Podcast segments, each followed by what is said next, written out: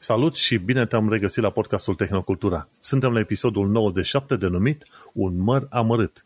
Gazdele tale, Vlad Bănică și Manuel Cheța te salută. Hello! Salutare, bine v-am regăsit după mai multe săptămâni de absență. Bine te-am regăsit. Mersi fain că ai revenit cu forțe noi după un concediu și, bineînțeles, ai niște știri foarte interesante pentru noi.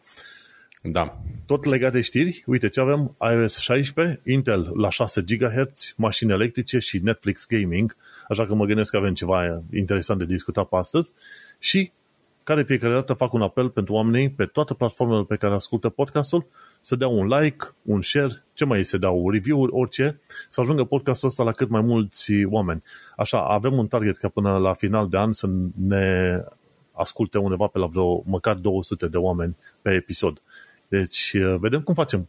Oameni buni, puneți umărul la lucru să ajungem cu, la cât mai mulți ascultători la podcastul Tehnocultura. Și înainte de a intra în subiectele de zi cu zi, uite că avem câte ceva de povestit din punct de vedere tehnologic, așa, din ultima, ce, 1 slash 2 slash 3 săptămâni, ceva de genul ăsta. Vrei să încep tu, Vlad? Uh, da, bine, eu o să împart uh, probabil uh, chestiile astea pe mai multe săptămâni, cum am lipsit mai mult. N-am un plan anume, nu știu despre ce să vorbesc, dar cred că o să leg cumva uh, cu primul subiect pe care l-am pus pe, pe listă, chestiile, uh, una din chestiile pe care le-am făcut, e faptul că astăzi mi-am făcut și eu upgrade-ul la uh, iOS 16. Um, și am apucat să mă joc un pic cu el înainte să, să intrăm în, în emisie. Uh, nu sunt extrem de multe noutăți, nu e nimic uh, mind-blowing la el, dar na, l-am făcut că trebuie să fii tot timpul la zi cu, uh, cu actualizările. Da, da. um, în rest, în astea două, trei săptămâni, he, au fost multe chestii la mijloc. Uh, am făcut un mic upgrade la, la televizorul meu uh, principal din, uh, din living room. Vreau de mai multă vreme ceva mai mare și, și acum poți să mine, minezi criptomonezi pe el, nu? Nu chiar, nu e atât de puternic, dar măcar e mare. Și um, mi-am luat un televizor de 65 de inch, um, un Sony pe care încă îl testez, dar l-am cumpărat cu o zi înainte să plec în concediu, mi-a ajuns și n-am apucat să mă uit foarte mult la el. Um, are o imagine foarte mișto, în sfârșit e ceva Uh, cu adevărat uh, impunător în, în uh, sufragerie, pentru că televizorul pe care l aveam înainte, departe de a fi mic, era de 124 de centimetri, ăsta e de 163, dar cum, cum camera e destul de mare și distanța nu destul de mare până la TV, um, simțeam nevoia totuși de ceva mai, mai mare. Și atunci, atunci l-am luat pe ăsta care cumva e și mărimea ideală pentru o cameră de genul ăsta. În 2022 65 de inch, 4K, HDR și toate prostiile astea. În schimb, ce mă bucură cel mai mult la el cumva momentan e faptul că are Android TV ca sistem de operare, ceea ce înseamnă că are integrare bună cu, nu știu, conturi, aplicații, YouTube, etc. Pentru mine am mai zis-o aici, YouTube e cum e pentru alții cablu TV. Știi, toată ziua merge ceva pe YouTube la mine și atunci uh, chestia asta contează mult pentru mine. La câte canale ești înscris pe YouTube? Bă, ar trebui să mă uit, nu știu, sunt destul de multe, dar să știi că din toate alea uh, mă uit la relativ puțin constant, să zic așa, pentru că um, îmi cer scuze. Deci uite, am 174 plus încă vreo în jur de 180 de canale. Dintre ăștia mulți nu postează foarte constant, Um, unii chiar deloc, la alții probabil că ar trebui să mă dezabonez între timp, știi? Chestii la care m-am abonat la un mhm. moment dat și care nu mai rezonează neapărat cu mine. Uh, dar da, uh, găsesc tot timpul chestii noi și am mereu interese noi și așa mai departe. Dacă vrei, îți dau lista mea, că au numai 380 de canale pe da, care le urmăresc. N-aș face față oricum la, la atât de multe. Uh, sunt anumite canale la care mă interesează un video sau două le dau follow și după aia îmi dau seama că le-am dat degeaba, că de fapt nu mă interesează tot ce postează, știi? Uh, dar uh, per total, momentan am un mix bun de chestii care mă interesează pe mine pe aici și, na, ce să zic, e în regulă așa. Și al, al mai fi probabil și alte chestii. Am fost din nou în România, s-au mai întâmplat și pe acolo chestii de, de natură tehnologică. De exemplu, am petrecut două zile la Viscri. Uh, probabil că ai auzit de Viscri. E cred că cel da. mai celebru sat din România la momentul de față. Este, și, într-adevăr, e un, e un loc deosebit. Eu știam de mai de mult de el, e la noi în județ, în Brașov, uh, la vreo oră de Brașov și ultima oară când am fost acolo, cred că am făcut o oră doar de la drumul principal până la Viscri, pentru că nu era asfalt, era totul foarte rău, calitatea drumului și așa mai departe. Între timp au asfaltat fix până la intrarea în sat. În fine, uh, nu asta e important. În schimb, ce a fost foarte mișto este că peste tot pe unde am fost în Vischi să luăm masa, să ne cazăm, să așa mai departe, peste tot în satul ăla, monument, am putut plăti cu cardul. Um, inclusiv, la, da, inclusiv la chioșcul localnicilor din sat, da, unde vând mai mult, nu știu, mai multă tărie și pufuleți decât orice altceva, peste tot se poate plăti cu cardul. Oamenii s-au adaptat și asta mi se pare un lucru mișto, mai ales stând aici în Germania, unde în continuare în multe locuri, în multe locuri nu pot face asta. Uh, în Brașov am plătit aproape exclusiv cu cardul, iarăși, în schimb, ce nu se prea practică încă în România și poate ar trebui să, să înceapă să se întâmple, sunt două chestii pe care le-am învățat tot aici în Germania și care mi se par foarte mișto. Unul la mână să împarți nota de plată direct când, când plătești. Da? Mergem noi doi la o bere, tu vrei să-ți plătești berea ta, eu vreau să-mi plătesc berea mea. De regulă în România, unul plătește, pe urmă ne socotim noi. Aici în Germania îi zici ospătarului că vrei să, să plătești separat și te întreabă tu ce ai avut, tu ce ai avut. Îți face nota separat, plătești cu cardul sau cash, nu contează, foarte frumos și foarte elegant. În România nu se poate chestia asta încă, ceea ce e destul de păcat. Și doi la mână, nu se poate lăsa bacșiș pe card. Deci dacă merg în oraș, la restaurant și așa mai departe, tot timpul trebuie să ai niște cash la tine ca să lași bacșiș, pentru că nu poți să-i zici trece și încă 10% sau whatever bacșiș acolo pentru tine, știi? Chestiile astea contează pentru mine ca expat, pentru că eu nu mai am carduri în lei și tot timpul când scot bani plătesc comisioane aiurea și așa mai departe. Știi, aș prefera să pot plăti peste tot direct cu cardul, să pot să las bacșiș cu cardul și așa mai departe ca să nu mai să fiu cashless când, pentru cele două, trei săptămâni cât, uh, cât merg acasă, știi? Uh, și asta e o chestie ce ține de tehnologie bancară până la urmă și probabil că cineva ar trebui să, să gândească chestiile astea pe viitor și să le implementeze mai bine. Da. Cel mai probabil ar fi la magazine în sine. La magazine, restaurante, ei ar trebui să stabilească politici, că, pentru că băncile, cardurile suportă asemenea servicii. Da, probabil. Uh, probabil că despre asta e vorba. Nu, nu cred că banca e o problemă în sine, ci politica localului, știi? Uh, eu am încercat peste tot pe unde am mers, deși știu că nu se practică chestia asta, am încercat să, să uh, plantez sămânța, cum ar veni și peste tot am întrebat dacă se poate plăti separat și peste tot am întrebat dacă poți le dați bacșiș cu cardul și așa mai departe. Uh, Uh, în speranța și în ideea că cumva, de, poate nu numai de la mine, dar mai întreabă încă 1, 2, 3, 10 și la un moment dat o să zic ospătaria, bă, uite, luna asta m-au întrebat 100 de oameni dacă se poate împărți nota de plată sau dacă se poate lăsa bacșiș cu cardul, ce facem, știi? Că eu sunt brașovean și sunt băiat fain și știu că trebuie să am tot timpul cash la mine să las bacșiș, dar poate vin turiști care se bazează doar pe card și dacă nu, nu pot lăsa bacșiș cu card, nu o să mai lase, punct. Știi? Nu, cam despre asta e vorba. Deci multe chestii, probabil ar mai fi și altele, dar acum nu, nu-mi trec prin cap. Pe măsură ce mai aduc aminte de un alta, o să mai povestesc eu pe aici. Bun, în cazul meu, față de săptămâna trecută, uite că m-am lipit de un Pixel 6 făcut cadou de către partenera mea.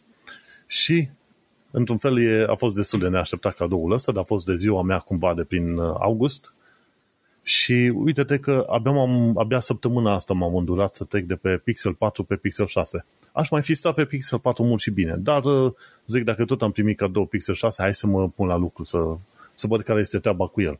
Inițial vreau să folosesc serviciul ăla de eSIM, știi, Electronic SIM, în care copiezi un cod QR și efectiv numărul tău va fi atașat cu eSIM-ul din telefon. Nu știu dacă știi de sistemul ăsta și dacă l-ai folosit. Nu. Am și eu eSIM pe, pe iPhone, am și un eSIM și, și un SIM normal. Și în principiu am zis că nu vreau să fac treaba asta pentru că poate peste vreo 2 ani de zile iarăși trebuie să schimb și am vrut să fiu comod. Am schimbat pur și simplu SIM-ul fizic dintr-o parte în alta. Deși probabil mi-a luat mai mult timp să scot SIM-ul din telefonul vechi să-l bag în ăsta nou decât să fac un eSIM, știi, în principiu ca, ca procedeu. În fine, deocamdată așa am rămas. Și ce îmi place la upgrade-urile astea de la un pixel la altul este faptul că ai, uh, odată ce un cablu ăsta pe USB-C, poți să faci transferul repede de setări, date, aplicații și, cum îi zice, și poze, filme, ce vrei tu, de la un telefon la altul. într-o oră și ceva deja aveam transferul făcut de la un telefon la altul, fără să trebuiască să mă chinui să fac alte chestii. Bași firul înăuntru și zice, se pare că eu ai un telefon nou, accepti transferul? Da, fac. După o oră și ceva ai transfer de poze de ce vrei tu pe acolo și discutam acolo de ce știu, 10, 15, la 15 giga de date, nu orice, știi?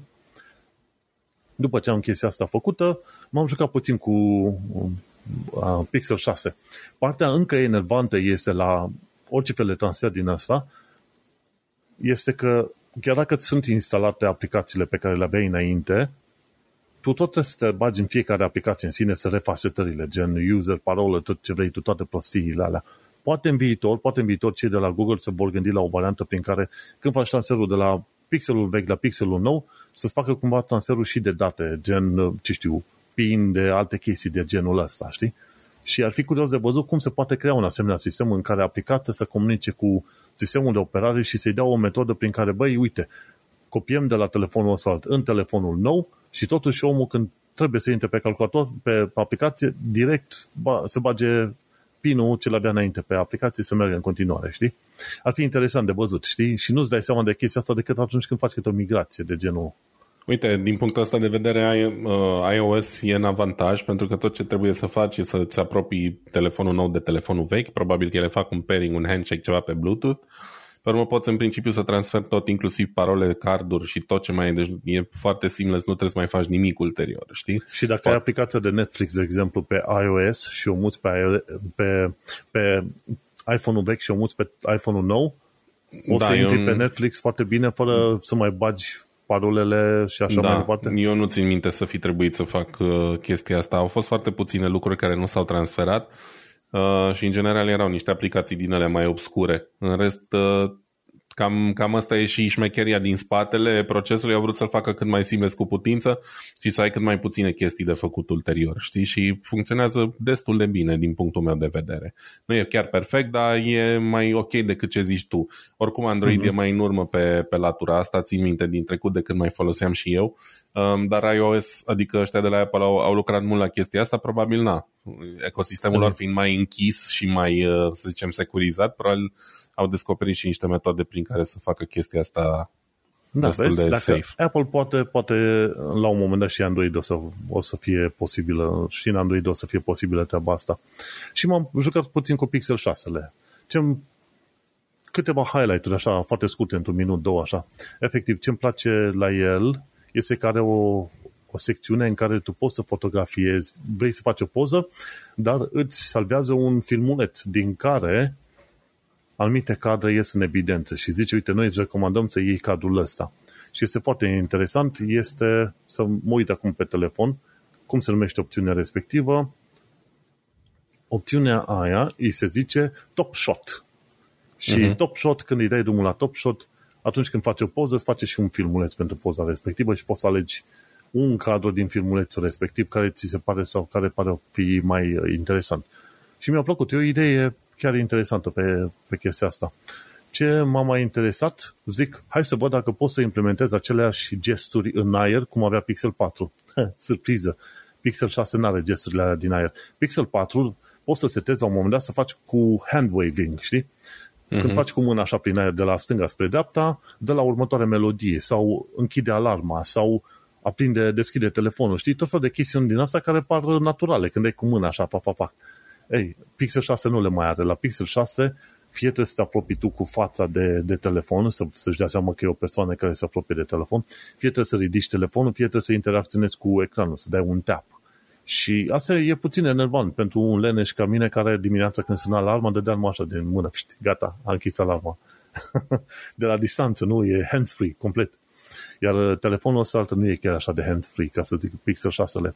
Dar în schimb are alte chestii, gen când dai double tap pe spate, îți face, poți să asociezi gestul respectiv cu diverse acțiuni. Eu am asociat cu screenshot-ul. Și foarte fain. Când am nevoie de screenshot undeva, în loc să mă chinui să țin telefonul cu stânga și cu două butoane, gen power și volume down, să apăs ca să obțin screenshot-ul, acum fac double tap pe spate. Mult mai ușor. Și uh-huh. ce mai are o chestie iarăși foarte interesantă în toată facerea asta este faptul că Pixel 6, la fel ca Pixel 4, are uh, quick, uh, quick camera open. Apeși de două ori pe power și îți deschide camera repede. Un lucru chiar foarte mișto. Câteodată chiar vezi o fază faină și vrei să poți face poza instant, știi? De două ori pe power și gata. Și o chestie, o altă chestie care mi-a mai plăcut cu ocazia asta în timp ce m-am jucat cu, cu gesturi, a fost, uite că am un lapsus acum, a, cu camera. Ce e interesant la cameră, ai telefonul, te uiți la el și îl întorci de două ori în mână și uh, va schimba camera de pe front pe back sau de pe back pe front. Și foarte interesant așa ca gest. Schimb, dai repede, uh, sucești repede din mână de două ori și gata, s-a schimbat pe cealaltă cameră și cu aia poți să filmezi sau să fotografiezi. Uh-huh. În rest, are orice altceva, chestii obișnuite pe care știi tu care pixelul, nu m-a interesat să mă joc prea mult pe el și e mare. E mare cam probabil cu vreo 15% ca dimensiune față de Pixel 4 și chiar și pentru mine, că sunt mare de tot, chiar și pentru mine este nițel dificil să, să umblu cu un asemenea telefon cu o singură mână. Dar e bun, face treabă, are 128 de giga de, de memorie, am spațiu destul pe el, e efectiv ceea ce îmi trebuie și să zicem că pot să stau liniștit pe pixelul ăsta vreo 3 ani liniștit de acum încolo. Deși a apărut pixelul când a apărut, acum un an și ceva, nu? Ceva de genul ăsta. Uh-huh. Nu, și cam atâta. Din punct de vedere a tehnologiei, cam cu asta mă bucur eu. Am Pixel 6 și mă bucur că am telefon nou. Bravo ție, uite, și eu am uh, iPhone 12 Pro și mă bucur că am un sistem nou de operare pe el. Uh, iOS 16 lansat chiar azi. Um, s-a făcut multă vâlvă și am mai vorbit noi la un moment dat, acum vreo lună, cred, sau două, de uh, ce va oferi viitorul iOS 16. Am făcut și eu astăzi upgrade. Um, cele mai remarcabile chestii sau cele mai diferite față de cum era înainte uh, și ce se vede la prima vedere e, e lock screen-ul. E prima oară când ai uh, parte de un lock screen uh, customizabil pe, pe iPhone, da, abia în 2022. Um, până acum tot ce puteai era să-ți alegi o fotografie oarecare să ți-o pui ca background și cam atât. Nu puteai controla ce, uh, dacă să ai widgeturi sau fonturile ceasului sau nimic. Uh, cu iOS 16 în sfârșit poți avea toate chestiile astea. Poți avea niște widgeturi pe care eu nu le folosesc că nu mi se par utile oricum. Um, poți avea niște uh, imagini interesante așa aproape în 3D ca wall screen mai, mai deosebite ca wall screen, ca wallpaper. Um, și poți alege dintre câteva fonturi uh, pentru ceasul ăla. Aia e cumva simpatică, să zicem că sunt niște fonturi mai interesante.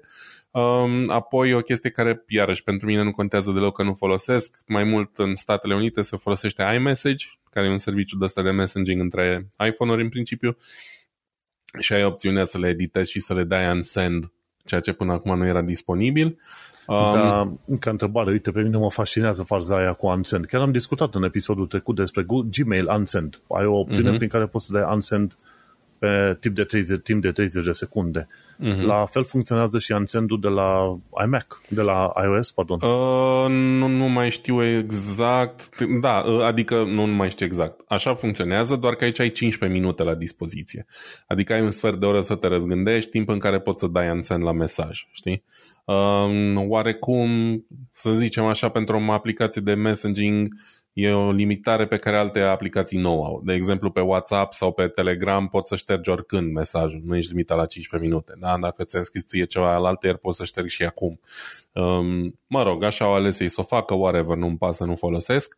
Um, apoi au făcut iarăși mm, în, în momentul în care asculti muzică, Music Player, Spotify, YouTube și așa mai departe, album artul ăla, da, poza albumului e mai mare, e aproape full screen, ocupă mai mult din ecran și cumva influențează și background-ul uh, lock screen-ului, să zicem, da, ți ia așa o culoare dominantă de acolo chestii de estetică, iarăși nu foarte importante pentru mine cel puțin.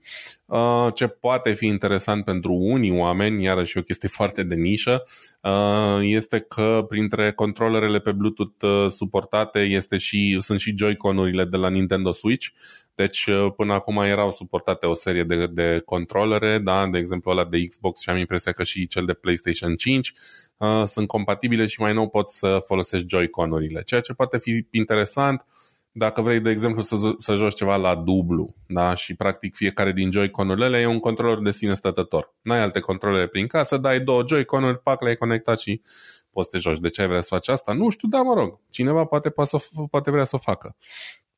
Uh, încă o chestie interesantă și cumva singura chestie pe care o găsesc cu adevărat utilă din toate update-urile astea este că um, poți să uh, tracuiești, poți să urmărești o comandă dată dacă ai plătit cu Apple Pay.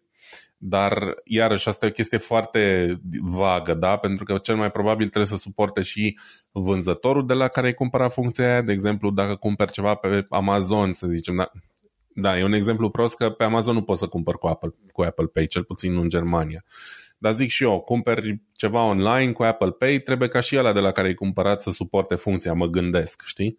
Uh, teoretic e foarte util. Ai cumpărat cu Apple Pay și poți urmări direct acolo, fără alte aplicații, fără nu știu ce, interfața e ok și așa mai departe. Asta poate să fie ceva chiar uh, folositor. Um, și um, încă o chestie e că acum poți să-ți închizi inelele și dacă nu ai un, uh, un Apple Watch, probabil că trebuie să explic un pic chestia asta.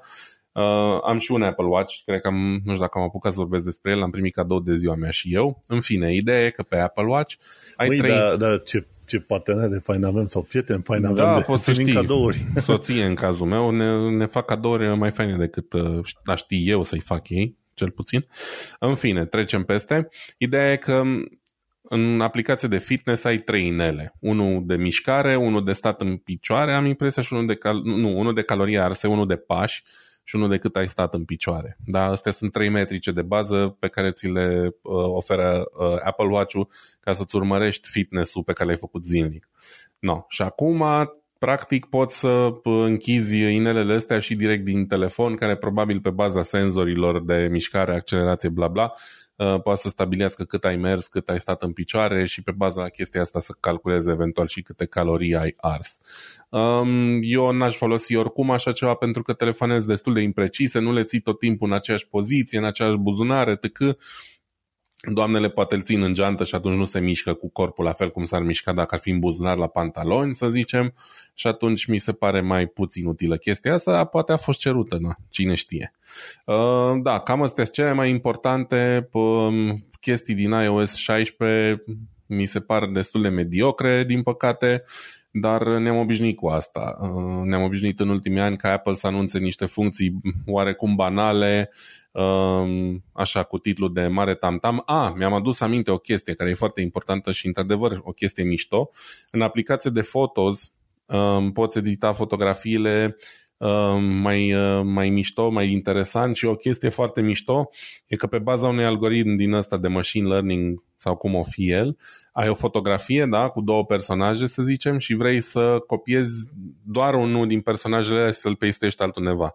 Ți-ai apăsat un pic pe ecran, o să-ți facă un highlight în jurul caracterului și poți alege să-l copiezi și să dai paste în altă poză sau într-un chat sau așa mai departe, știi? Ceea ce e mișto. Și am impresia că poți, dar încă n-am încercat chestia asta, să decupezi și efectiv să ștergi caracterul din poză sau personajul sau mașina sau ce vrei tu pe baza machine learning și să fie ca și cum n-a fost niciodată acolo. Deci niște chestii interesante și puternice, cu adevărat puternice pe partea asta de fotos. Eu m-am jucat un pic cu, cu chestia asta cu decupatul azi și mi s-a părut destul de interesant. Cum are și Pixel 6, are, chiar are funcțional, funcționalitatea asta. Nu m-am jucat cu ea, nu prea sunt interesat să iau poze ca mai apoi să scot din poze. Pozele pe care le fac eu le consider naturale. Adică o să vezi un deget acolo, de obicei vezi un deget sau o mână, vezi un cap de om rătăcit, vezi mm-hmm. un picior de cineva pe undeva pe acolo și eu prefer să le țin acolo. Nu caut da, să da, fac da. poze de Instagram, nu. Le fac așa cum le-am nimerit pe acolo cu minim de grijă sau cu zero griji. Am făcut poza, mergem pe mai departe, am prins momentul respectiv, un fel de Be Real, știi cum e aplicația Be Real, dar e Be Real în uh, telefonul ăsta al meu. Nu, ai dreptate complet, doar că mi se pare o chestie așa puternică la modul unde s-a ajuns cu editarea fotografiilor pe un banal telefon. Bine, nu mai sunt de mult banale, dar na, înțelegi tu ce vreau să zic, știi? Asta mi se pare mișto. Da, exact. Și gândește-te că, de fapt, asta nu mai sunt telefoane. Sunt niște calculatoare cu touchscreen și care au funcționalitate de apelat pe cineva. Dar Absolut. îți dai seama, cât, cât timp mai petrești tu? Vezi că discutăm de tehnocultura. Ce înseamnă tehnologia să afecteze cultura umană sau comportamentul sau ce vrei tu. Zici și mie, cât timp stai tu pe telefon vorbind la telefon și cât timp stai pe telefon, de fapt, comunicând în orice alt mod. Apoi dacă e să o luăm așa, eu nici înainte nu stăteam prea mult pe telefon, că n-am fost niciodată genul care să-i placă să stea prea mult la telefon, dar înțeleg ce vreau să zici. E clar că mult mai puțin telefonăm efectiv, dar nici nu se da, ar trebui să schimbe numele în altceva, în ceva total diferit, să-i zică device, nu știu, cine știe, facem un concurs la Tehnocultura și zicem, ok, dați-ne idei de cum ar trebui să se numească tabletele astea sau plăcile astea sau jucăriile astea, dar în niciun caz nu telefoane. Da, înțeleg, așa e. Și asta. Și acum ai testat, testezi imaginea alea cu scoaterea, ima- cum să zic, a conturului? Da, de exemplu, uite, chiar acum mă, mă butonam aici, vezi, am o, eu era Lumanu pe webcam acum pentru cine ne ascultă, am o poză cu turnul TV din, din München, din Olympia Park, da? Și dacă uh-huh. țin așa un pic pe el, ai văzut poate o dungă, cum a trecut la străbătut. Așa, da. Și acum vezi că l-ai izolat și îl mișc pe ecran, știi? Da, da, foarte fain. Și ce pot să fac acum, de exemplu, pot să-i dau partajați și pot să ți-l trimit ție, de exemplu, pe WhatsApp. WhatsApp, doar turnul ăla fără fundalul lui. Și le trimite unele dintre ele așa bă, în stil PNG, adică fără, fără vreun background. Asta l-a trimis cu fundal alb, n-a, n-a decupat perfect. Dar în alte Dar, situații... Nu, e, e ceva super, e super tare, pentru că ai, ai o poză și la un moment dat chiar vrei să zici, uite, în poza asta apar câini, oameni, copii, ce vrei tu și vrei să zici, uite mă, ăsta e tipul de câine, rasa uh-huh. de câine pe care o am și scoți numai câinele și îl trimiți, nu vrei să trimiți toată poza. Da, exact. Ceea ce mi se pare chiar, chiar foarte interesant așa ca aplicație, știi? Exact, da. Foarte frumos.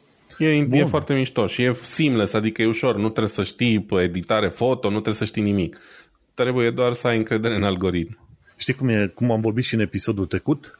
AI acum face și artă. Din punctul meu de vedere, consider 100% că ceea ce iese prin AI și toate sistemele alea ce le vezi tu, e artă. Că mm-hmm. oamenilor nu le convine că arta aia generată e făcută de o mașină, este o problemă cu totul și cu totul alta. Clar. Dar mergând pe mai departe, algoritmii ăștia nu o să mai pomenesc de AI, ok? Nu că nu suntem în punctul ăla, zicem algoritmii, ok? Algoritmii ăștia pot face atât de multe și vor face atât de multe încât ne vor înlocui în foarte multe chestiuni, inclusiv cum ai făcut tu cu ai apăsat doar pe zona respectivă, a recunoscut turnul și pe ăla ai putut să-l trimiți. Gândește-te cât de multă muncă ar fi trebuit să te duci în Photoshop, să faci, să trasezi o cale și după aia să faci decupare din Photoshop, să, salvi, să faci export în PNG și după aia să-l, să-l, să-i dai share pe WhatsApp. Cine știe? 5, 10, 15 minute? Poate nici atâta, poate da. mai puțin, știi? Și când ai uh, algoritmii ăștia la lucru, uite cum, uh, cum se schimbă ecuația. Tot fel de meserii din astea, așa zise, creative, inclusiv programatorii, vor fi mai mult un fel de meserii în care tu oferi niște descrieri, iar algoritmul face pentru tine treaba și tu trebuie să fii acolo să te asiguri că rezultatul este așa cum te aștepta. Deci da. tu vei avea mai mult un fel de rol din asta de observator și supraveghetor în loc de creator propriu-zis a lucrurilor. Și asta e progresia naturală a lucrurilor, nu? Da. Ai un instrument, te folosești de el, nu altceva. Bun, hai să trecem mai departe la, dacă mai aveai ceva de zis de iOS. Bun, la Pulse Hardware, ci că este un timp bun să-ți faci PC nou, poate da, poate nu. A publicat filmulețul ăsta, cred că acum o săptămână, sau poate în weekend, ceva de genul ăsta, și el vorbea de faptul că foarte curând se vor lansa tot felul de chestiuni, adică toamna este, cum îi zice, este nebunie totală în lumea IT, în lumea să zicem, uh, componentelor de calculatoare și ce vrei tu pe acolo, știi? Și important este faptul că, uite, uh, dat fiind că în septembrie, cam, cred că de săptămâna trecută, uh, săptămâna viitoare încolo, încep să apară tot felul de chestiuni. Mi se pare că săptămâna viitoare vedem plăci video și procesoare noi, AMD, de la AMD și Intel, ceva de genul ăsta. Suntem în septembrie, multe lansări luna asta, o să vorbim Probabil, un pic despre asta mai încolo. Da, păi o să avem ocazia să discutăm despre asta, că mi se pare că săptămâna asta altă am avea de-a face cu ce? Intel lansare, Nvidia lansare, AMD lansare. Deci, luna asta, luna asta, nu, nu săptămâna asta, dar luna asta. Da, luna va... asta, luna asta, chiar, chiar așa vreau să zic, luna asta, pardon. Pentru că de obicei cam așa, toamna. Toamna va, va fi marea vânzare, știi? Și acum tipul ăsta de la Paul Hardware chiar zice o chestie bună. Dar fiindcă se lansează chiar acum o serie nouă de plăci video de, și procesoare, cam acum ar fi aproape cel mai bun moment să începi să-ți faci calculator, dar din vechea generație, știi? Pentru că ai luat la un preț ceva mai redus. Și atunci, dacă vrei, ai putea să ții acum la un preț mai bun, dar pe vechea generație. Ori dacă ai banii suficienți pentru a plăti, îți iei noua generație undeva când? Octombrie spre noiembrie, ceva de genul ăsta. Și o să vedem noua generație de plăci video RTX 40 de la Nvidia, ăștia de la AMD vin cu cât 6700, mai știu ce, și inclusiv Intel Arc 700A, 770, cred că o să fie scos la vânzare foarte curând, dar cred că doar în SUA.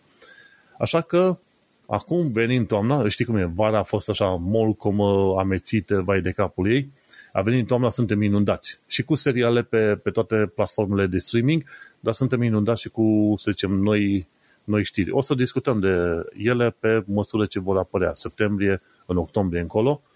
Nu o să discutăm extraordinar de mult și, bineînțeles, scopul meu este să discutăm mai, mai mult de varianta mid-range către low level, știi?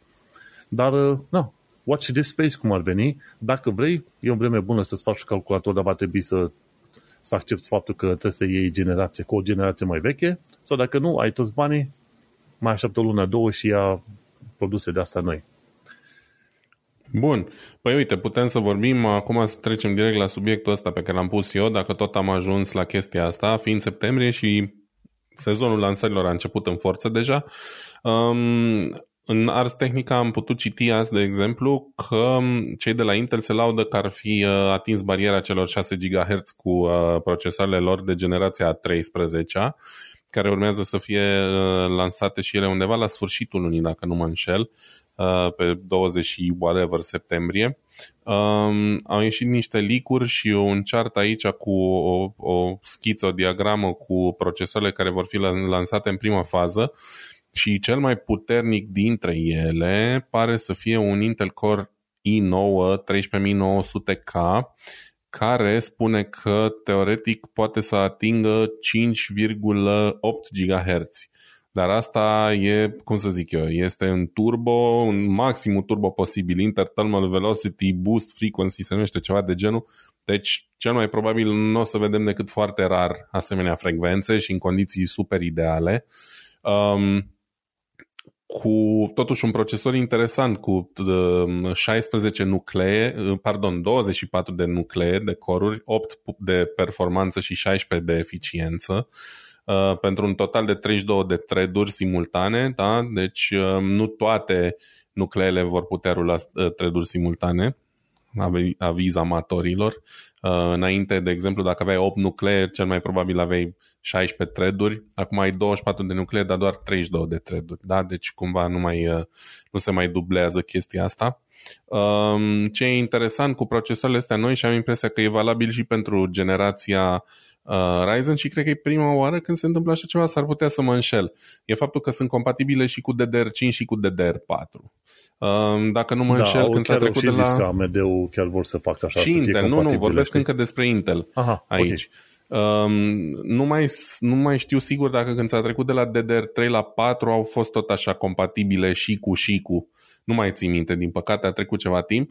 Uh, ideea e că procesoarele astea despre care vorbim de top, top de la Intel ajung undeva la 253 de W putere maximă, deci foarte, foarte mult totuși. Uh, eu sunt mai degrabă fanul echilibrului între putere și uh, Uh, performanță, da? Deci n-aș uh, accepta performanță. Bine, evident, ăsta e un procesor pe care și-l ia un super entuziast sau cineva care are ce să facă cu care el. Care are cu liquid cooling, nu-i, pla- nu-i pasă că plătește o, o tonă da. de bani și care probabil va lua și un RTX 4090 pentru că vrea să facă ciorbă pe placa aia video. Da, ideea e că în ziua de azi când um, pe aici prin Europa Centrală cel puțin se vorbește de tot felul de măsuri de a reduce consumul de energie. Uh-huh. Un procesor de 253 de W cu o placă video de vreo 400 nu e neapărat cea mai bună idee, dar până la urmă poți să te încălzești și cu alea la o adică te joci un joc mai intens și nu mai dai drumul la, la calorifere. Ehm, da, deci um, interesant o să fie un duel interesant pentru că și AMD lansează seria Ryzen 7000.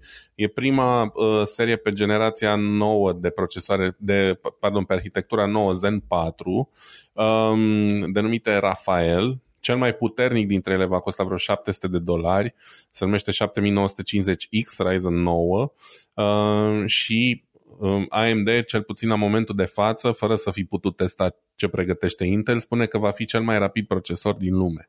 Îți dai seama, e o chestie foarte îndrăzneață, mai ales că și Intel pregătește niște chestii în mișto, dar va fi foarte interesant. Uite, eu, de exemplu, mă gândeam acum, o să am la un moment dat nevoie să mai fac un PC și mă gândeam, bă, ce să fac? Să-mi caut niște piese la mâna a doua, pentru că nu o să trebuiască să fie cel mai performant PC din lume, știi? Să iau acum niște piese la mâna a doua mai vechiuțe și să mai fac un PC sau să folosesc procesorul, placa de bază și RAM-ul din PC-ul ăsta, da? Uh, placa video e un 2070, aia o păstrez aici, că ăsta e PC-ul pe care uh, îl folosesc pentru gaming, dar să înlocuiesc placa video, procesorul și memoria cu ceva nou, de generație nouă, fie un Ryzen uh, din seria 7000, fie un Intel. Eu n-am avut niciodată CPU desktop Intel.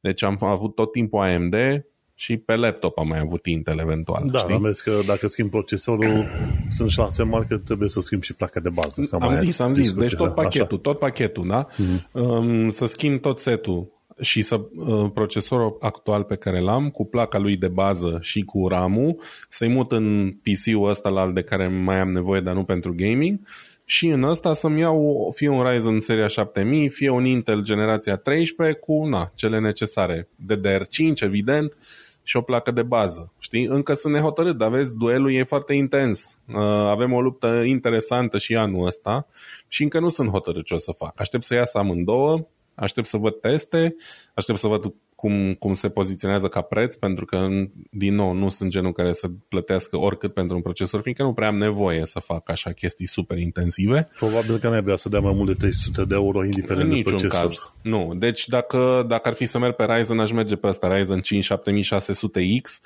care e 299 de dolari și probabil oricum e mai mult decât o să am eu nevoie vreodată. Uh, respectiv la Intel, probabil ăsta, 13600 Ki5, cred că e echivalentul, deși uitându-mă la puteri, Intelul la 181 de W și Ryzenul la 105, cred că mai degrabă aș merge pe, pe Ryzen, știi? Adică e o diferență destul de mare. Dar rămâne de văzut. Ideea de bază, avem o bătălie foarte interesantă anul ăsta în domeniul procesoarelor. A, ah, și ce spuneai tu, că mi-am adus aminte de ce zicea Paul de la Paul's Hardware dacă merită să-ți cumperi componente la mâna a doua sau componente din generația actuală, că vine o generație nouă. Nu mai știu la Intel, fiindcă nu sunt uh, expert în Intel pe ce socket va fi generația nouă.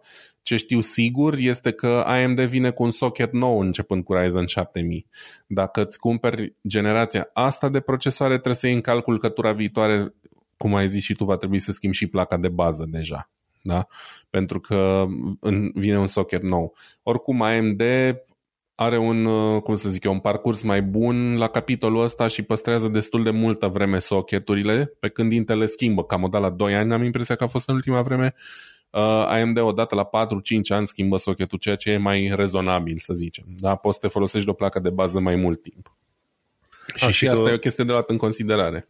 Și, apropo de luat în considerare, uite, cei de la Hardware Unboxed au făcut un filmuleț din, uh, de curând legat de DDR5, ci că au luat cea mai ieftină, cele mai ieftine plăcute de DDR5, memorie DDR5, 16 GB mi se pare în total, și alea fiind, cât, uh, cât au fost, 140-180 de dolari australieni, ceva de genul ăsta, au performat foarte aproape de chestiunile extreme, care erau la 400-500 de dolari, dar varianta uh-huh. Mhm. DDR4 la 6600 de MHz sau ce mai sunt alea. Și uite, deci DDR5 este viabil, se poate folosi deja acum. Deci când îți iei de asta nou, indiferent că ți iei AMD sau Intel, până la urmă, dacă stai să te uiți la partea de mid-range, e aproape inutil să-ți bați capul că e AMD, că e Intel. Te uiți la preț și cam după preț te poți duce am zis că e aproape inutil, da? De obicei, Intel-ul este cam cu 10% mai scump când compar cu AMD-ul la aceeași performanță, știi? Cam așa, cam așa mm-hmm. este mhm. regula generală. Și atunci, nu contează, îți iei Intel sau AMD, DDR5 poți să iei și placă de bază, bineînțeles, sunt câte vrei, găsești o de care pentru procesorul potrivit, știi? Dar uite, ziceai de DDR5, poți, poți deja să iei și DDR5-ul ăsta cel mai ieftin deja face față la la DDR4 generații mai vechi, dar foarte scumpe. Foarte bine. Eu oricum nu sunt fan să dau foarte mulți bani pe memorii. iarăși ăsta e pentru oamenii care aleargă după frame rate-ul ăla foarte mare, știi? Eu am un monitor acum de 144 de Hz, cred, și majoritatea jocurilor le joc sub 144 de Hz și nu am nicio problemă cu asta. Atâta timp cât e 60 de Hz sau mai mult e perfect, dacă e între 30 și 60 e bine, sub 30 trebuie să-ți faci probleme abia, știi? Um, iar pentru domeniul profesional, na, acolo vorbim de alte, alte criterii, nu mă bag pentru că nu, nu sunt uh, în temă cu utilizare profesională a memoriilor RAM. Dar iarăși diferențele sunt destul de micuțe și de multe ori am mai văzut și la Hardware Unbox în teste că prețul pe care îl dai pentru o memorie super scumpă nu prea rentează cu câștigul de, de, de performanță pe care Diferența cât?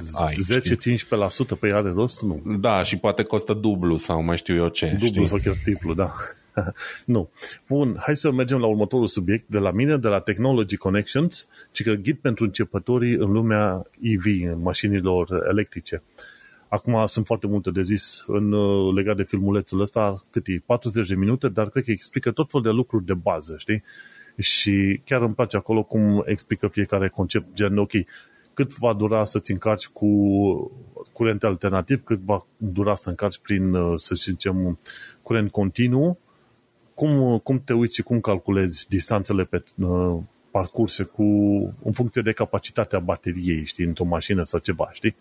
Și el are cât o mașină cu o baterie de 74 de kW și spune că îi ajunge să o folosească pentru 100 de mile, 100 de mile fiind 150-160 de kilometri, ceva de genul ăsta.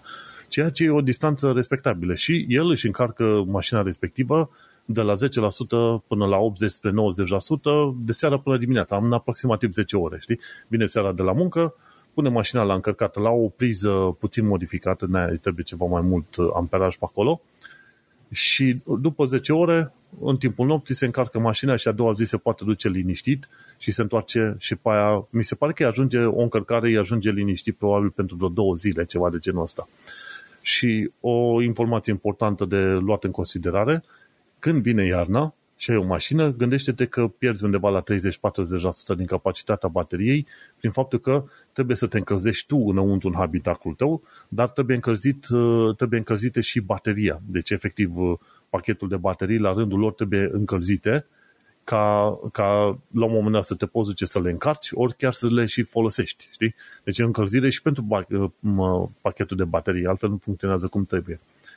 Și este foarte interesant acolo cum explică concepte de asta. Uite, băi, dacă ai un full gallon, uite cum se potrivește cu EV-ul, știi, cu astea.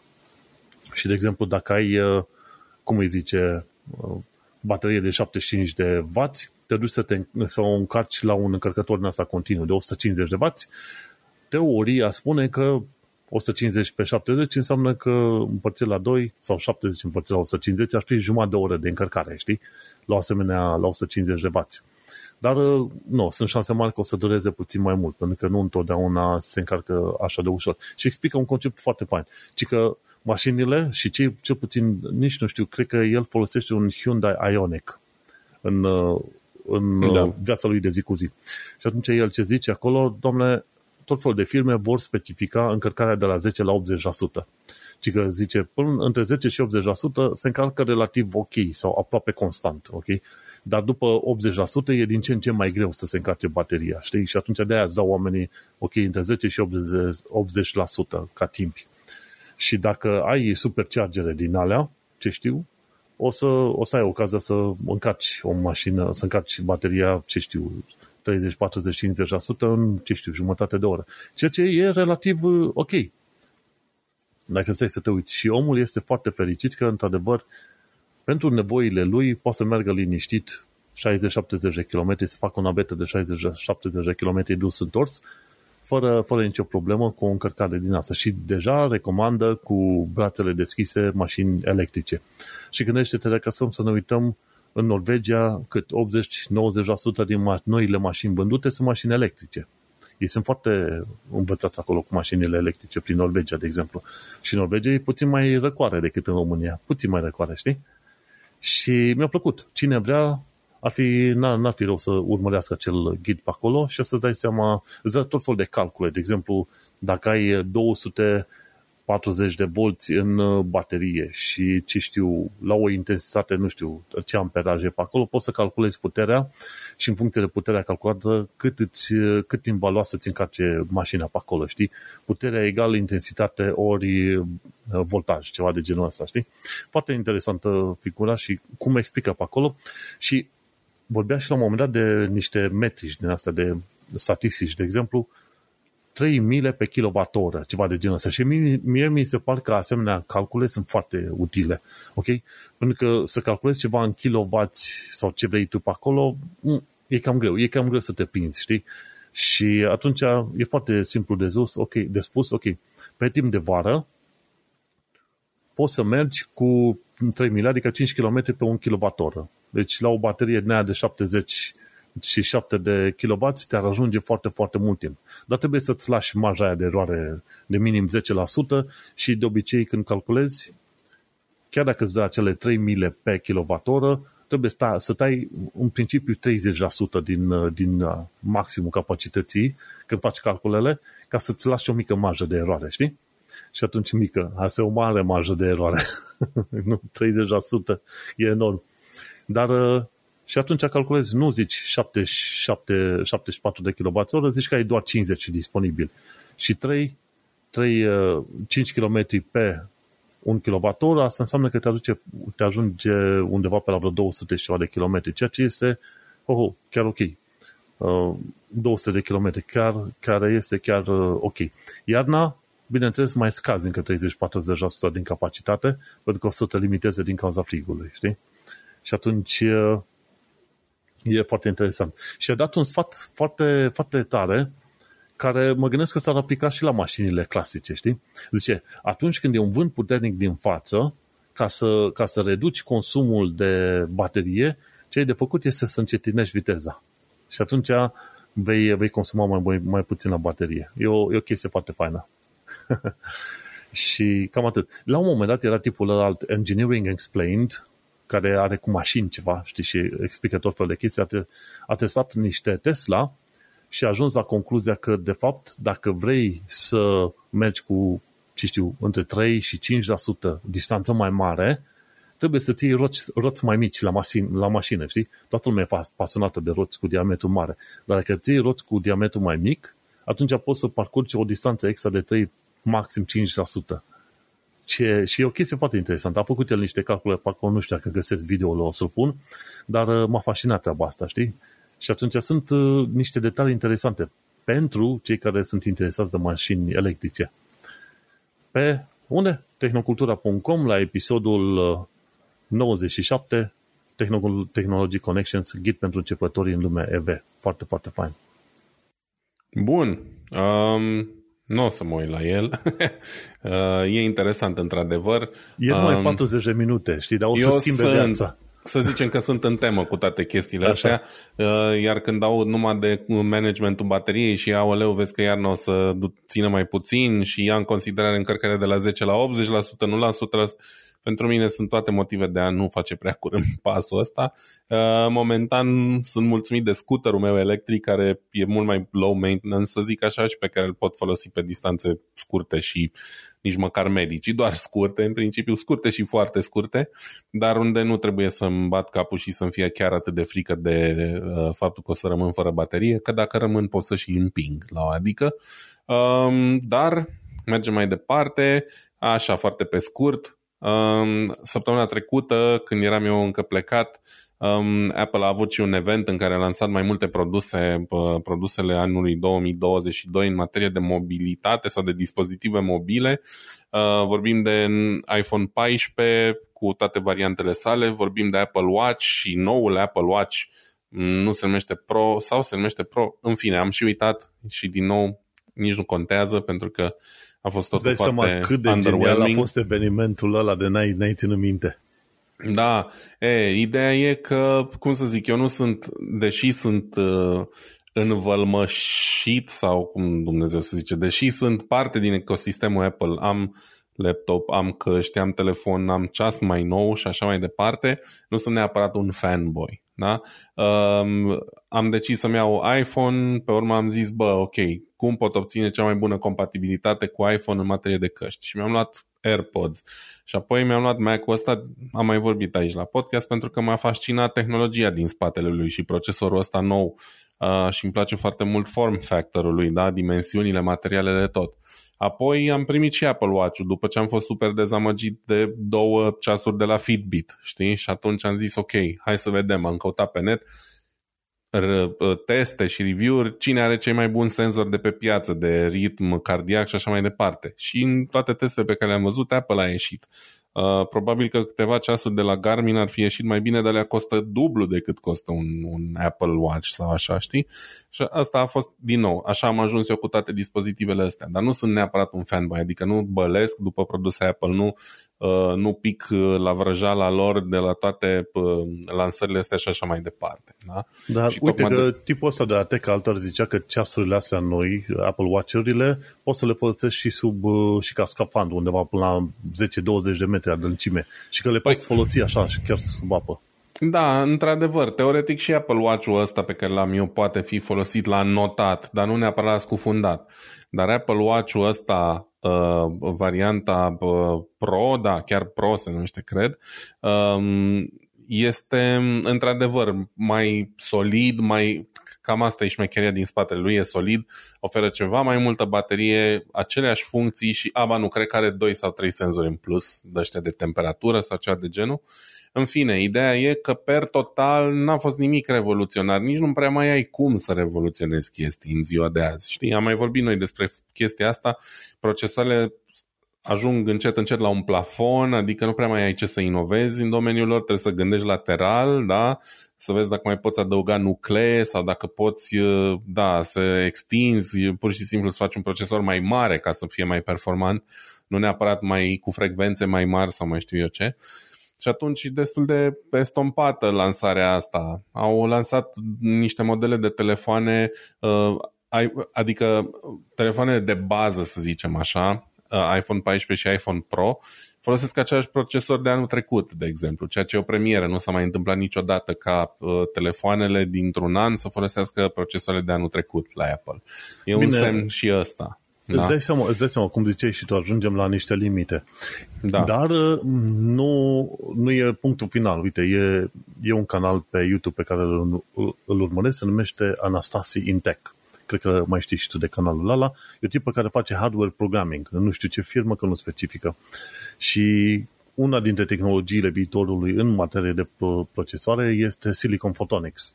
Ideea e să uh-huh. se mhm. folosească cumva și siliciu, dar să se folosească și de lumină în așa fel încât să facă procesarea în, în, în, asta, în procesare. Da?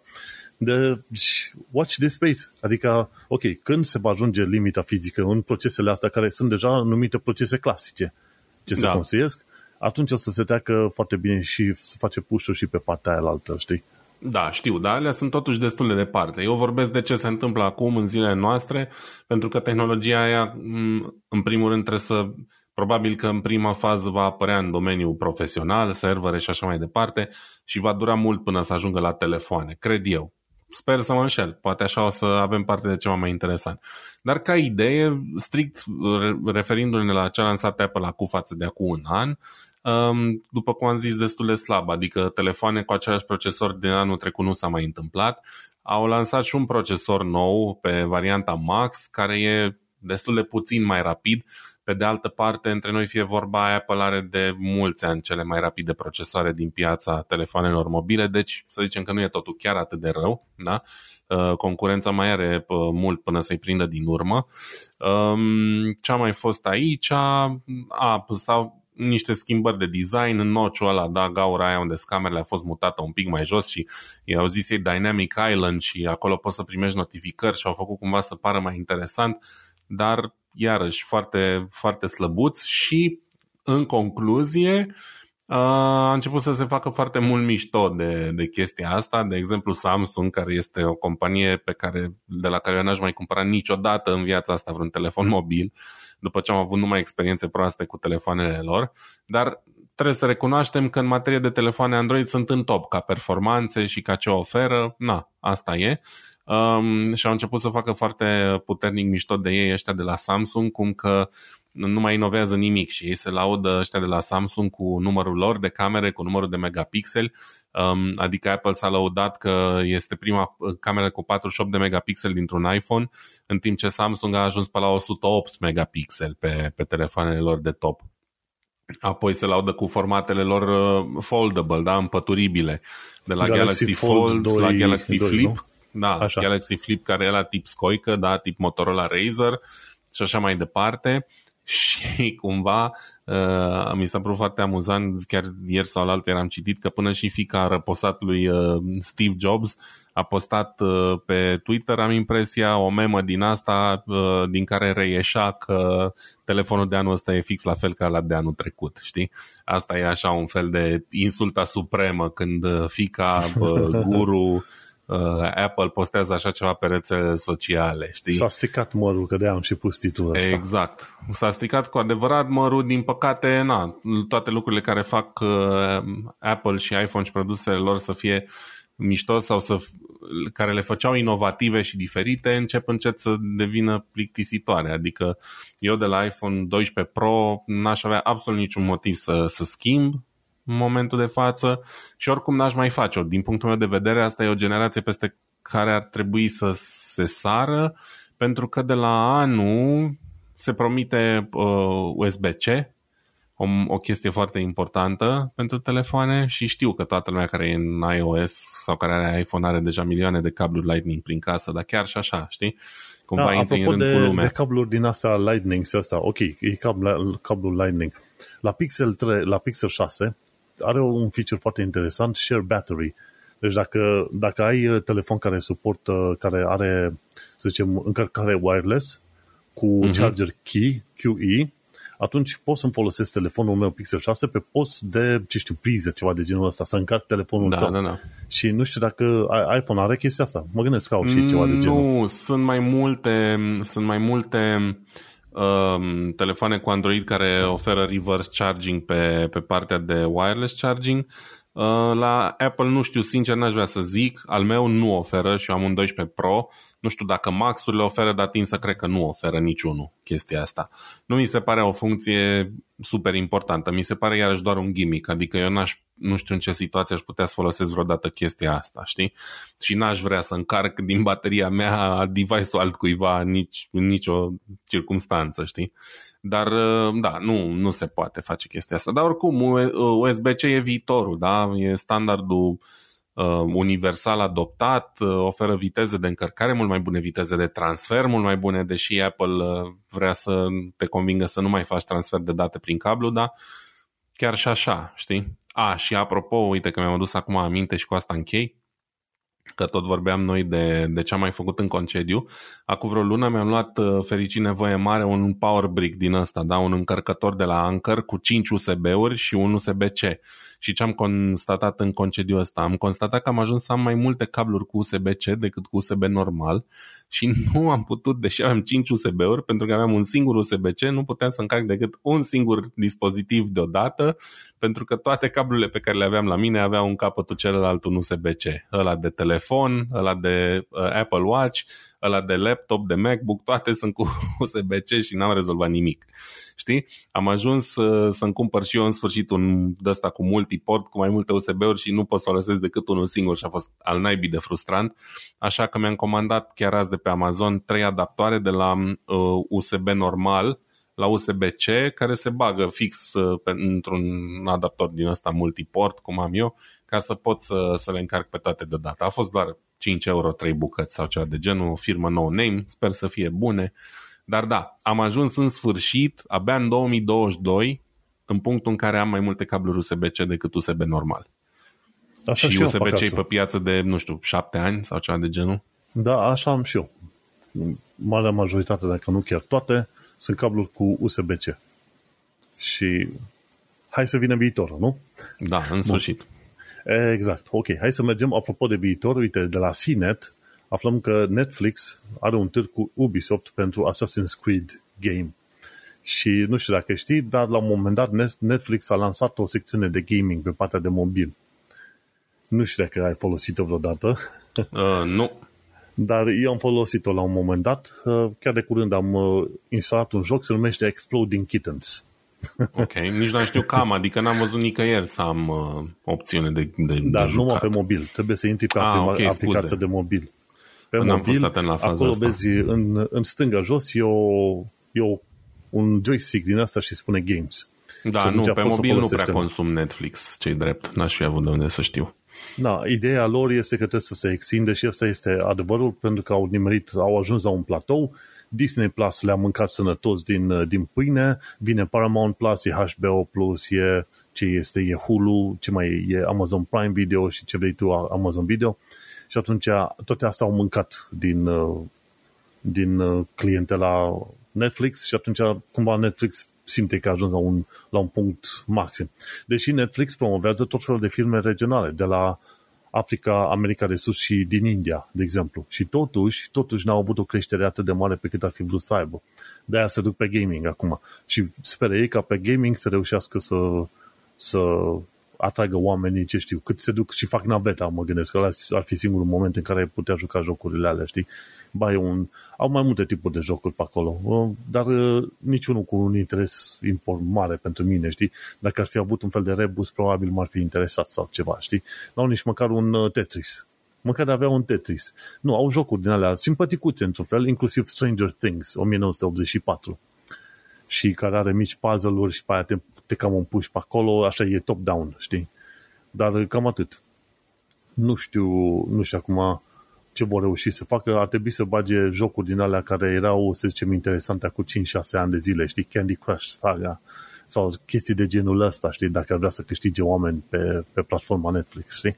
Îți curios să văd ce o să iasă, că de-aia am și pus. Acum o să fac un Assassin's Creed game, cred că o să fie tot așa un top-down game, știi? Mm-hmm. Și nu știu dacă va fi ceva în gen strategie, RTS sau ce vrei tu pe acolo, sau ceva mai simplu, gen point and click, ceva de genul ăsta, action game, n-am nicio idee. Dar e interesant că Ubisoft cumva uh, se extinde pe direcția asta altă de jocuri pentru mobil. Se gândesc ei că probabil o fi o pâine de mâncat și pe acolo, deși marea majoritatea joc, gamerilor sunt pe laptopuri sau desktop-uri, știi? Uh-huh. Nu știi. Probabil e, e o idee pe care o tatonează și Netflix și Ubisoft și cine știe, poate va ieși ceva. Ideea e că da. Netflix da. cam trebuie să se miște, că în principiu i s-a cam dus aerul ăla de noutate. Și când te uiți la tot fel de filme, din astea au creat un serial nou, Sandman. E foarte simpatic. Au fost film, anumite scene, au fost filmate chiar aici, la 5 minute de bloc în care stau eu. Foarte interesantă fază. Mm-hmm. Dar, uh, cel puțin pentru unul ca mine, filmele alea sunt relativ plictisitoare. Trebuie să tai liniști 10 minute din fiecare ca să fie interesant pentru mine, efectiv. Și atunci, uh, nu știu, cumva Netflix încetul cu încetul începe să-și piardă din, uh, din importanță pentru mine, știi? Nu că Disney Plus ar fi mai fain, dar uh, asta este. În fine, aia vreau să zic, uite, Netflix va avea jocuri noi, deocamdată are vreo 20 și ceva de jocuri, nu sunt uh, interesat sau impresionat de ele, dar uh, cine știe, poate fi o piață pentru altcineva pe acolo, știi? Da. Hai să mergem la știri pe scurt. Că și așa, dacă ne întindem cu vorba, plictisim oamenii și la un moment dat închid podcastul înainte de vreme, nu? Da, uh, am și eu pentru prima oară, cred că în premieră, o știre pe scurt aici și am trecut-o la știri pe scurt doar pentru că am mai vorbit uh, despre chestia asta. E vorba de uh, primul pick-up creat de cei de la, de la Ikea, um, care a fost anunțat în luna iunie și despre care am vorbit eu cu foarte mare entuziasm pentru că tipa care este um, project lead sau inginer de proiect la proiectul ăsta este o doamnă pe numele său Carmen Stoicescu, o româncă și am fost foarte intrigat pentru că na, Ikea e una din comp- uh, companiile cele mai bine reputate din lumea asta, indiferent că e meritat sau nu, nu contează și mă bucur de fiecare dată când văd nume de români implicați în, în proiecte de genul ăsta. Da? Um, și atunci, um, cumva, am, să zicem că am urmărit subiectul și s-ar părea că va fi lansat uh, la vânzare pe 1 octombrie. Sper să reușesc să pun mâna pe unul, nu cred că o să se vândă chiar ca pâinea caldă, dar cum sunt pasionat uh, și de domeniul ăsta, mi-ar plăcea să-l, uh, să-l am la colecție. Um, unul la mână pentru că e iarăși uh, implicat un, uh, un român de succes acolo, apoi pentru că e interesant designul pe care îl are și oferă niște funcții de turntable nu chiar entry level. Da? Um, există extrem, extrem, extrem de multe pick-up-uri entry level uh, pe piață care costă ceva mai puțin, dar nu mult mai puțin și sunt mult mai prost echipate. Mă refer la faptul că sunt pick-up-uri Uh, pe care nu pot schimba sistemul, nu pot schimba doza. Ăsta de la Ikea uh, are o doză standard ce poate fi schimbată cu una mult mai performantă și atunci poți îmbunătăți teoretic sunetul suficient de bine. Um, are contragreutate, da, deci asta înseamnă că totul e în echilibru, e balansat perfect pentru doza pe care o folosești și uh, e upgradabil practic. Um, Apoi, um, folosind cabluri RCA standard, înseamnă că poți să-l conectezi la orice echipament audio și din câte văd eu aici, cel puțin din poza asta, lipsește un cablu de împământare, poate e împământat intern și asta înseamnă că uh, îl poți conecta la orice amplificator, s-ar putea să aibă un preamplificator fono integrat, mm, am impresia că nu n-am găsit aici scris uh, chestia asta. Și dacă tot vorbeam de USB-C, uh, cablul de alimentare este un USB-C și iarăși ce nu reiese de aici da, este dacă prin USB-C-ul ăla poți transfera și sunet sau doar uh, putere. Sunt pick-up-uri care au uh, încorporat un uh, convertor analog digital. Asta înseamnă că din sunetul analog de pe vinil îl convertește în ceva digital și poți să transferi în computer, de exemplu, printr-un cablu USB. M-aș aștepta să suporte chestia asta, având în vedere că e alimentat prin USB-C dar, vezi, e un semn, da? Și dacă electronicele astea de consumator uh, mici, cu consumuri relativ reduse de energie, uh, folosesc USB-C, e un lucru bun, pentru că USB-C, din câte știu eu, e și, e și multivoltaj, poți să alimentezi și 5 V, dar și 12 V prin el, adică standardele, practic. Uh, și atunci cum ar fi o, o lume în care toate echipamentele tale care au transformator extern folosesc doar USB-C și nu trebuie să-ți mai faci griji dacă mai ai barrel plug-ul ăla, da, cablu potrivit, dacă îl mai găsești, dacă se mai face, dacă mai știu eu ce, știi? Um, da, deci per total un produs interesant și face parte dintr-o gamă mai largă de produse, Obergrand, Sad se va numi ea, um, uh, destinată cumva colecționarilor de viniluri, care va include și niște mobilă Um, caracteristică, da? un stand pentru discuri, uh, chiar și un stand pentru laptop și așa mai departe. Deci uh, va fi interesant de urmărit ce, ce vor face cu linia asta nouă. Um, nu sunt neapărat cel mai mare fan Ikea, dar nu putem să negăm că produsele astea simple, cu design nordic, simple și eficiente, sunt foarte mișto și arată bine în orice casă. Da? Nu trebuie să ai, nu știu ce, să le asortezi cu nu știu ce parchet sau nebunii de genul ăsta. Și atunci, uh, da, foarte, foarte mișto. Abia aștept, sper să reușesc să prind un pick-up din ăsta. Foarte bine, bravo ție! Sunt curios, bineînțeles, o să vină și review-ul, o să facem un review, o să ne povestești cum o să fie O să fac acolo. chiar și un video, poate, și o să-l punem pe canal la Tehnocultura. Vedem. Sau, de, sau mai precis la Digital Analog, când o să înregistrezi pe acolo, de pe viniluri, nu? Să faci, să faci sau conversia. așa, mai vedem. Sau pe acolo. Bun, o altă știre pe scurt de la mine e de la Tom Scott. Din când în când mai pun de la tipul ăsta care are chestii foarte interesante. Și ci că 1000 de litri de heliu pe kilogram de om reușesc să ridice omul de la sol. Și uite că undeva în Franța, nu știu exact unde, e o firmă numită Aeroplume, Aeroplume. Dacă te uiți pe site-ul aeroplume.fr, acolo poți să îți faci un uh, sign-up, poți să-ți cumperi un bilet, costă 60 de euro pentru o jumătate de oră de zbor. Și ce se întâmplă? Sunt baloane cu heliu. Și pentru fiecare kilogram de om se folosesc 1000 de litri de heliu ca volum. Și este foarte interesant pentru el care are 70 de kg, avea 70.000 de litri de heliu în balonul respectiv. Și balonul respectiv are sub el un, un ham în care stai orizontal și îți lasă loc liber de mâini. Și având locurile libere de mâini, poți să prinzi niște palete din alea portocalite, unghiulare foarte mari, care să-ți permite să zbori, ca și, ca și cum ai avea niște aripi. Și îți explică cum să, cum să te urci, cum să te cobori așa în, în altitudine, numai din, dând din paletele alea într anumite moduri. și omul nostru s-a plimbat pe acolo jumătate de oră, a fost fascinant. Toate, toate chestiile astea, toate plimbările au loc în, în interiorul unui aerodrom. Imaginează ce înseamnă să te sui pe un asemenea blimp și să te tot duci la Sfânta Așteaptă până nori și după aia să se, să se desumple, să cazi undeva, știi? Și așa că, oricum, e, e înălțime destul de mare, undeva pe la vreo 20 de metri în interiorul aerodromului și e interesant să vezi cum cineva poate să aibă un asemenea balon de heliu și să se plimbe cu ele acolo. Tiri, tiri, tiri, zici că nota în aer așa. Foarte fain. Nu durează mult filmul, dacă ai ocazia, șapte minute de la Tom Scott, e foarte, e foarte faină treaba asta. Da. Dacă o să mă uit, un, de obicei în... mă uit la videourile lui, dar la asta încă nu l-am văzut, l-am văzut azi doar în listă. Da, dacă, cum, cum îi zice, dacă vreau pe aici prin uh, Anglia și era cât de cât în zonă, m-aș fi dus neapărat, dacă era prin zona Londrei. Dar uh, nu, nu știu exact unde e în Franța chestia asta, cine știe. Poate ajunge în Franța doar pe ideea de, de a merge cu Aeroplume. Deci aeroplume.fr, foarte interesant. nu știam că există așa ceva, dar uite că așa cum și tu poți să experimentezi borul uh, cu heliu. Foarte fain. Și o ultimă chestie de la Electronic Club, de la Bogdan Gewalt, chiar ne spune ci că și electroniștii trebuie să învețe programare. Și e un filmuleț lung de vreo 37 de minute, un fel de podcast, da? Că mi se pare că este un fel de... A făcut un episod în stil podcast, mai lung, în care să explice oamenilor, ok, viitorilor ingineri în elect- electroniști, anumite chestiuni de bază, știi? Și printre chestiile astea, podcastul e cât vreo 37 de minute, ceva de genul ăsta, printre chestiile astea explică faptul că și electroniștii trebuie să învețe programare. Și dacă stai să te uiți în foarte multe situații, oamenii de știință din tot felul de domenii mai devreme sau mai târziu învață programare, de obicei în Python. Și învață că e fizician, că este economist, statistician, că e biolog, ceva. Mai devreme sau mai târziu, mai ales când au de-a face cu multe date sau cu grafice, învață să lucre cât de cât cu programare. Nu trebuie să știe extraordinar de mult, dar totuși trebuie să învețe.